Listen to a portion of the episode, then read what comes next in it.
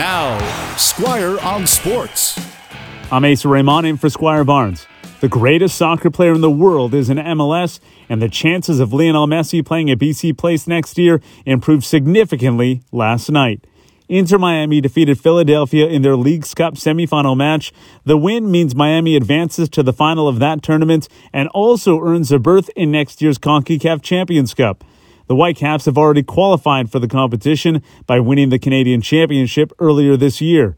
Just the thought of having Messi playing at BC Place next year should have soccer fans stashing some cash to potentially purchase those tickets, because the Messi effect is very real. Sold out stadiums, increased ticket value, and a show that lives up to the hype. He scored nine goals in six games, including last night's 40 yard strike in Pennsylvania so it's understandable to get swept up by the hype train. If Messi ever plays at BC Place, he'd be the greatest soccer player Vancouver's seen since Pele in the 70s.